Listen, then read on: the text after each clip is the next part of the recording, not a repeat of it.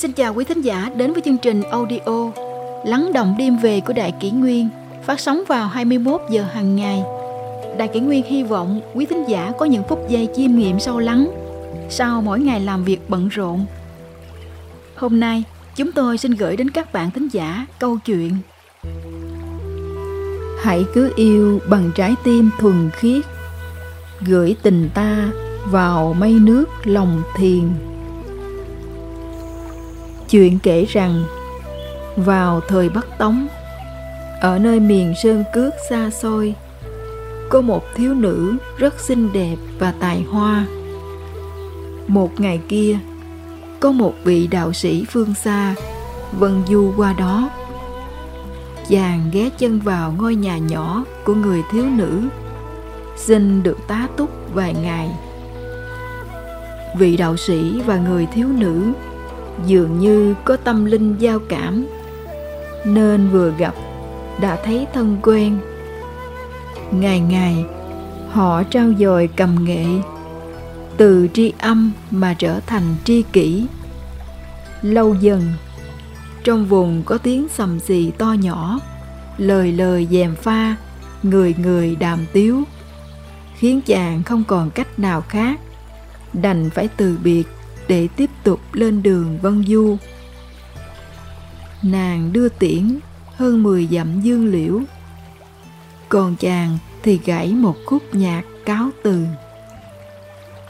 Bản nhạc ấy có một cái tên mà mới chỉ nghe qua đã thấy cảm giác rất thanh tịnh.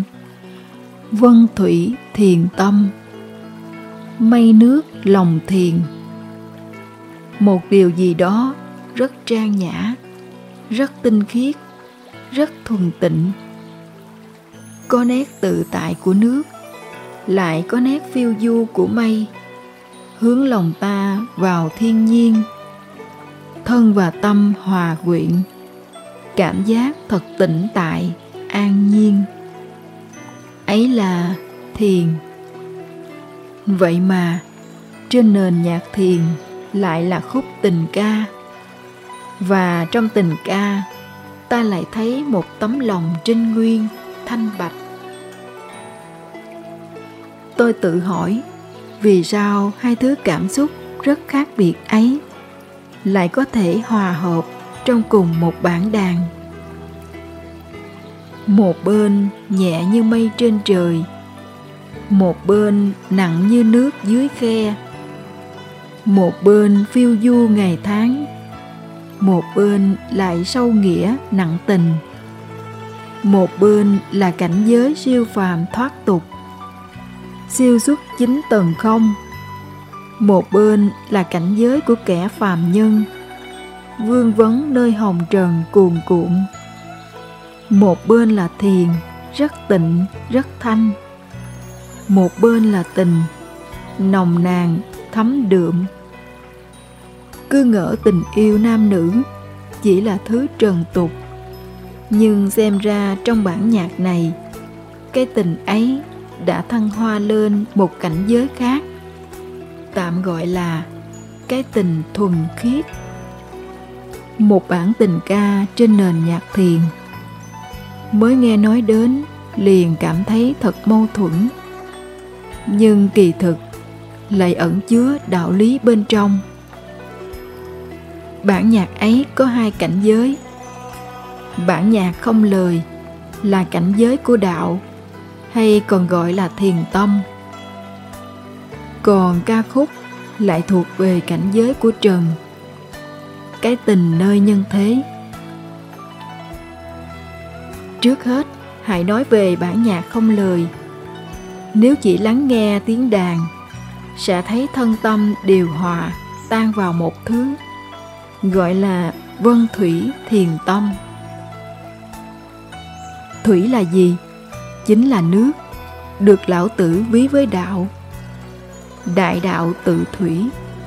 Trong thiên hạ, không có gì mềm mại như nước. Nước yếu mềm, không mạnh mẽ, nhưng lại có thể làm đá phải mòn. Nước biết hạ mình ở chỗ thấp, vì không tranh không giành nên cũng không thất bại. Giống như biển, vì chịu ở nơi thấp nên mới có thể làm vua trăm sông. Thượng thiện nhược thủy, bởi vì nước vô tư, hiền hòa, làm lợi cho vạn vật nên lão tử cho rằng nước rất gần với đạo. Vân là gì? Vân là mây nhưng chẳng phải mây cũng chính là nước đó sao? Nhưng lại là nước sau khi đã thăng hoa. Thấp nhất là nước, nhưng cao nhất lại là mây. Nếu như khi ở nơi thấp, nước biết thuận theo đất, thì khi ở trên cao kia, mây lại thuận theo trời. Mây ung dung nhàn tản, vô tư quên ngày tháng, cứ thế an nhàn phiêu đảng quả là một cảnh giới siêu phàm thoát tục. Mây và nước cũng giống như cách hành xử của một bậc chân nhân đắc đạo. Ở nơi thấp thì đại thiện, đại nhẫn, bao dung vạn vật. Ở trên cao thì thanh tịnh, vô vi, tiêu giao tự tại. Ấy là đạo. Còn nói về lời ca tiếng hát ta lại thấy mang mát một chữ tình. Vị đạo sĩ là người tu luyện, mà tu luyện thì cần phải dứt khỏi thất tình lục dục, buông bỏ mọi cái tình của thế gian, cuối cùng đạt đến sự thanh tịnh, vô vi. Cũng chính là cảnh giới của bậc chân nhân đắc đạo. Nhưng đạo sĩ vì chưa thể buông bỏ cái tình với người thiếu nữ, mà chàng coi là tri kỷ tri âm, nên mới dệt nên câu chuyện thơ mộng giữa núi rừng. Có điều, cái tình của chàng rất khác với ái tình nơi trần thế. Ái tình nơi trần thế chỉ là thứ tình cảm kèm theo sắc và dục, yêu và hận, nghĩa là không thể tách khỏi sắc tình lục dục ở trong đó. Còn cái tình của người đạo sĩ lại là sự giao cảm tâm linh, tâm hồn hòa hợp, là một trạng thái của tinh thần. Thử hỏi, trong biết bao chuyện tình nơi nhân thế, có bao nhiêu mối tình vẫn gìn giữ được sự sáng trong, thuần khiết, vẹn nguyên cho đến tận giây phút cuối cùng? Mối tình ấy vì quá trong trắng và thuần khiết, nên mới có thể siêu xuất khỏi cảnh giới của người thường. Cho nên, dẫu vẫn là tình, nhưng lại có thể hòa hợp với thiền và tiến gần hơn với đạo.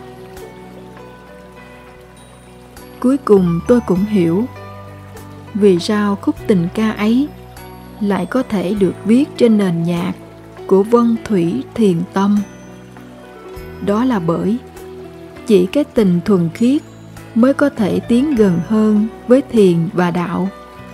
Cũng giống như những người tu luyện giữa đời thường, vẫn phải thành gia lập thất, lăn lọi giữa dòng đời trong đục, đối mặt với đủ mọi cám dỗ của tình sắc chốn thế gian, mà vẫn giữ được tâm mình trọn vẹn trong đạo.